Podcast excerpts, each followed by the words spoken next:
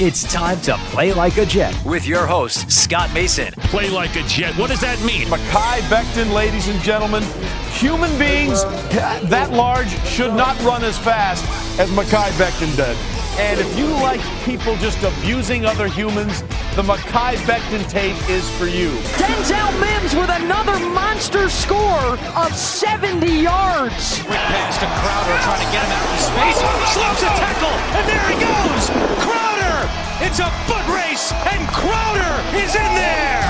A 69-yard touchdown. Darnold escapes, trying to buy himself some time. Fires end zone.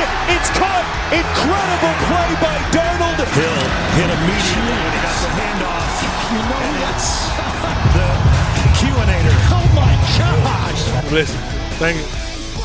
From the TOJ Digital Studio, this is Play Like a Jet. My name is Scott Mason. You can follow me on Twitter at Play Like a Jet One, and it's time for part two of the mailbag with the owner, the operator, the lead reporter, the whole shebang over at JetsInsider.com, and above all of that, a very big deal, Mr. Chris Nimbley. So let's jump right back into the mailbag. Next question comes in from John Filippelli. He says. What would be one surprise player you think the Jets would keep and one surprise player they might cut? So I'm going to go out on a limb and say that one surprise player that might get cut is Christopher Herndon. And I'll tell you why. Herndon was a rookie in 2018, so that means that as a mid round pick, he'd be going into the final year of his contract. If he goes into camp and is bad, because let's be honest, even though he played a little bit better down the stretch, he was terrible last year. You've got a coaching staff that has no allegiance to him. They may go out in free agency or in the draft and get their own tight end. Perhaps they like Ryan Griffin. Perhaps they even like Trevon Wesco as a blocker. I don't know. It's very possible that Christopher Herndon could be gone. So that would be my surprise cut. As far as the surprise guy that they might keep, I'm going to go with Greg Van Roten. I know that a lot of people will look at that and say the Jets have to upgrade at guard, and they do, but Van Roten doesn't make that much. So theoretically, they could keep him and even use him as a backup or a swing guard. And while they could go out and pay a Joe Thuney or somebody like that, Van Roten doesn't necessarily have to be shown the door. So my surprise potential cut would be Herndon, and my surprise potential keep would be Greg Van Roten. What do you think, Chris? Well, you definitely you definitely got me with the surprise on the first one. Uh, I I understand your your logic and uh, don't disagree with it. Um, I, I wasn't expecting that to be an answer though, and uh, and uh, also one one uh, little part that you you are missing out is Herndon has uh, been incredibly impressive in all the training camps over these last couple of years. So I I I, I have a hard time expecting uh, or thinking that he's going to come in and look bad in training camp. I'm not now. Will that mean anything, and will that he produce going forward? Uh, that that's a whole another story, a whole another question that I don't have an answer for. But from everything I've seen from Herndon, I expect him to do enough in, in free agency that there are in training camp in the offseason that they're going to be rolling and thinking that they can get something out of him going forward. Um, so uh, my surprise cut, uh, I, I'm going to go with Jamison Crowder.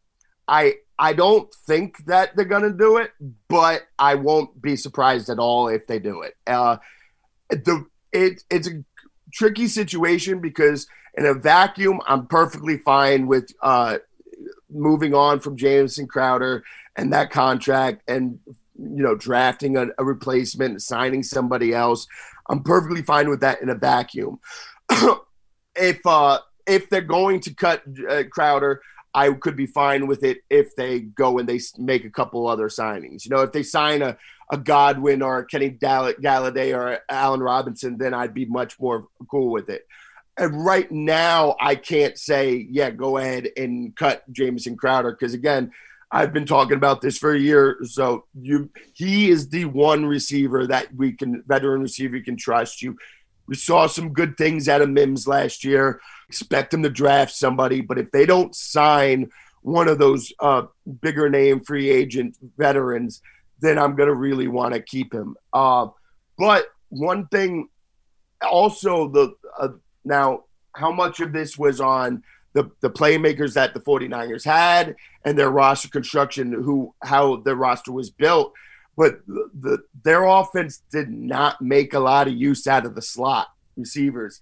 I think their numbers where they threw to the slot receivers like the 29th uh, most in the league, so like third uh, fewest in the league. I I could see that being a cut. Uh, and again, I, I will criticize that if it doesn't come with any other free agency moves. Depending on the other free agency moves, I might get on board with it. But I think that would be uh, uh, leaning towards the biggest surprise cut. As for a surprise keeper, I can't see. I don't think Van Roten would be a surprise there just because he's not expensive. It would be a surprise if they don't sign somebody that would be more of an that you could pencil in as an upgrade over him. But I I certainly wouldn't be surprised at all if they signed an upgrade over him and they kept him around for death because he's not that uh, expensive. Um, and really just like who else is there? I I was starting to write uh my you know blueprint for a free agency thing where I'm just going to go position by position on what they need, the Jets need to look to improve and address, and uh, just talk about who to bring back. it's Marcus Maye. That's the only one that you need and really want to bring back. You can make a, an argument that Brian Poole could come back, sure, but you could just go and sign K'Waun Williams and that'll be fine. The only real argument is Marcus Maye. So go ahead and let everyone else walk. I, am not I'm not trying to really bring somebody back. Uh, the Van Roten I'm cool with because it's cheap, but uh, you know, like I don't see a Henry Anderson coming back. Jordan Jenkins ain't coming back. The, these guys who are up there, they're going to be gone. They're, I don't see anybody that I can really point at as a surprise that they're still on this roster. Play like a Jet. Play like a Jet.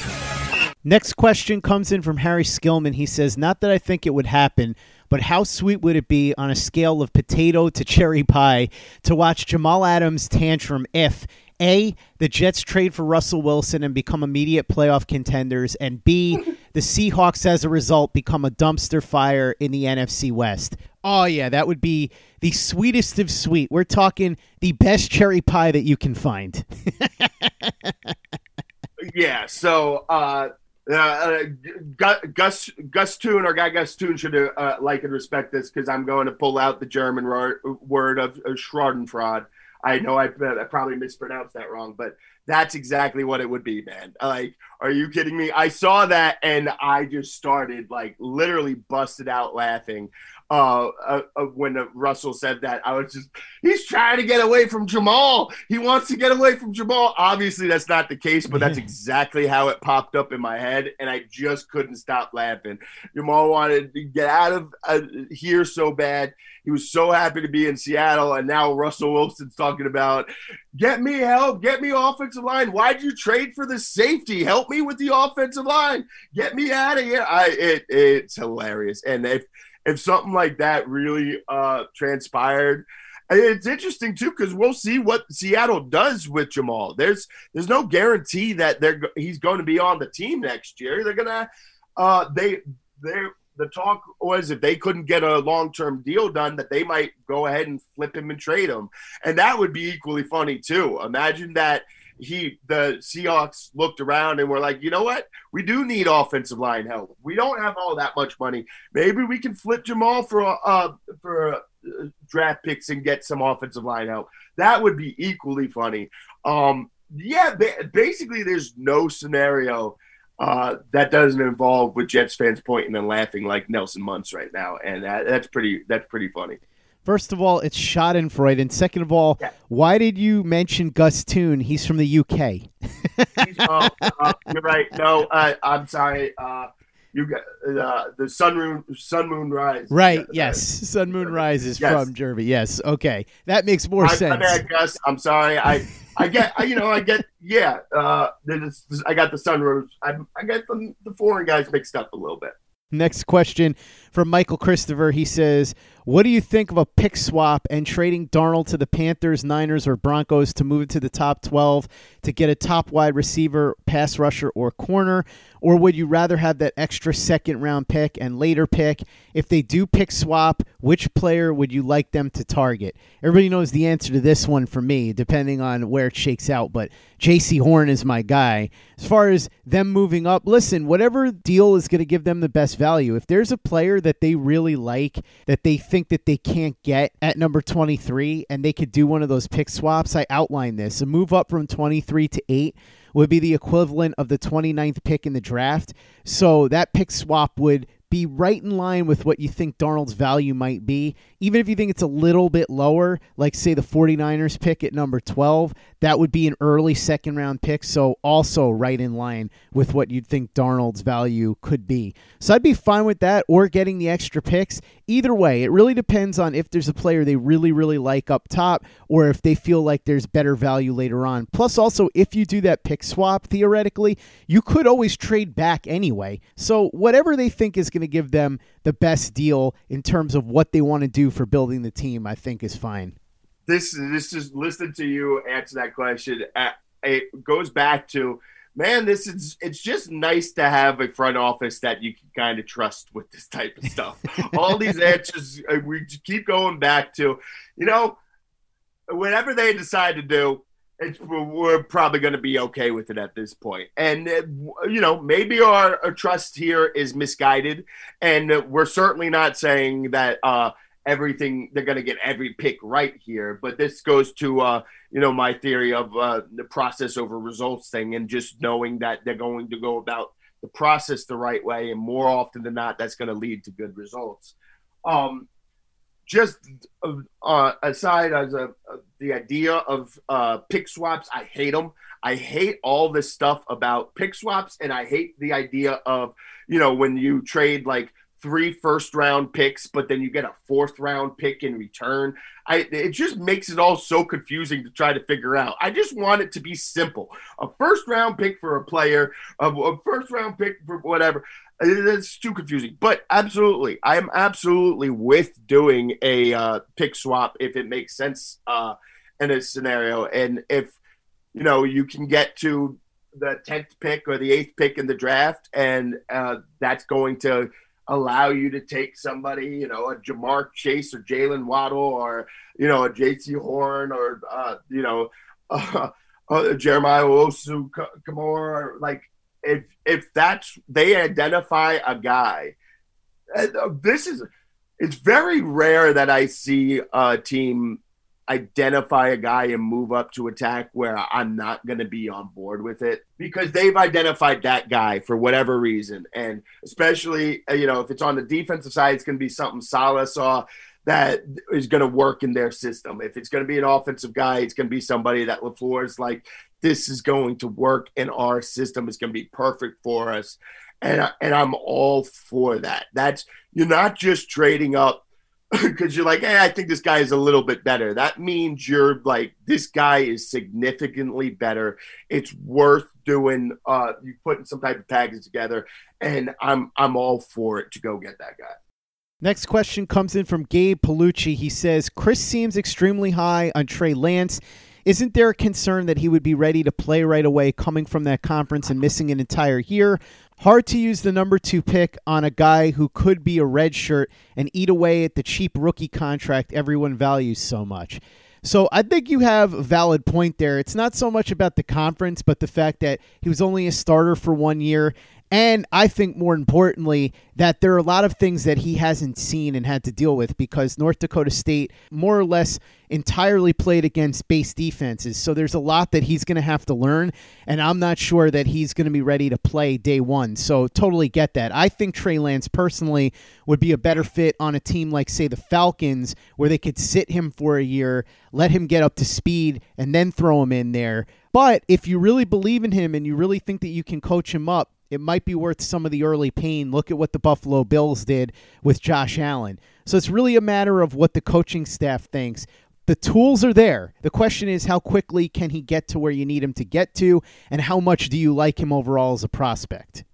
Yeah, so I, will start with this. Uh, the you know the idea of you don't want to draft uh, somebody at two that's not going to play right away. I I disagree with that for a, a few reasons. Number one, you, you're drafting a guy long term, especially a quarterback. You're thinking ten to fifteen years here. So I'm not drafting a guy thinking about what he's going to be as a rookie. I don't care what he's going to be as a rookie. I'm looking long term.